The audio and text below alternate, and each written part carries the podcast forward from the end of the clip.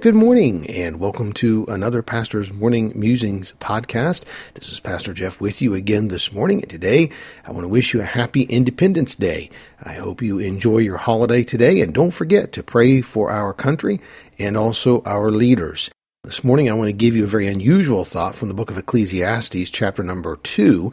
Solomon is looking over his life and trying to make sense of all he sees and studies he comes to the realization that in this life, the striving for great things and wealth is vanity, because it will be enjoyed by others, and they may just simply waste it. Let's begin reading in verse number 18.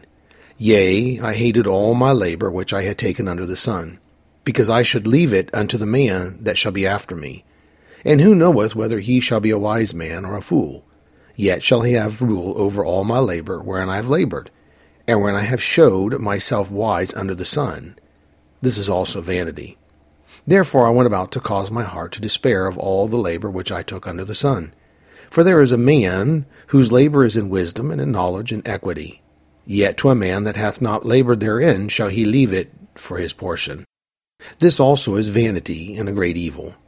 For what hath man of all his labor and of the vexation of his heart wherein he hath labored under the sun? For all his days are sorrows, and his travail grief, yea, his heart taketh not rest in the night. This is also vanity.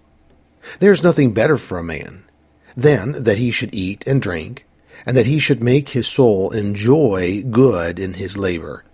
This also I saw, that it was from the hand of God. This morning, as I was thinking about Solomon's statements and statements of really discouragement in his life over his anguish of who got his stuff when he was gone. Let's read again those words of verses 18 and 19. Think about what he's saying here. He said, Yea, I hated all my labor, which I had taken under the sun, because I should leave it unto the man that shall be after me. And who knoweth whether he shall be a wise man or a fool? Yet shall he have rule over all my labor, wherein I have labored, and wherein I have showed myself wise under the sun. And then Solomon says these words This is also vanity. Here is my unusual musing for this morning. What are we going to leave behind us when we leave this earth? Did we increase in our lives? Did we get gain through our labor? What is it that those behind us will have the rule over that we labored for? It was also Solomon who said in the Proverbs, Labor not to be rich. So what should I do? Well, in my life, I have a desire to leave behind something that will stand, something that those who come behind me cannot frivolously squander. What could this possibly be? When I thought about this, I thought about the Christ. What did he leave behind? Well, he left behind his example, his love. He left behind a family that continued on his work. This family was called the church, in which he started and died for. He spent his life preparing treasure for the eternal, not the temporal. It is only the heavenly treasure that cannot be thrown away by the generations to come after us.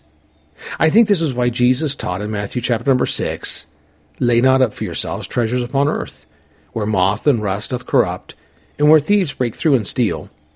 But lay up for yourselves treasures in heaven, where neither moth nor rust doth corrupt, and where thieves do not break through nor steal. For where your treasure is, there will your heart be also. So let me leave you with this one last thought for today to be good to all who come your way, for one you meet may be in difficulty seat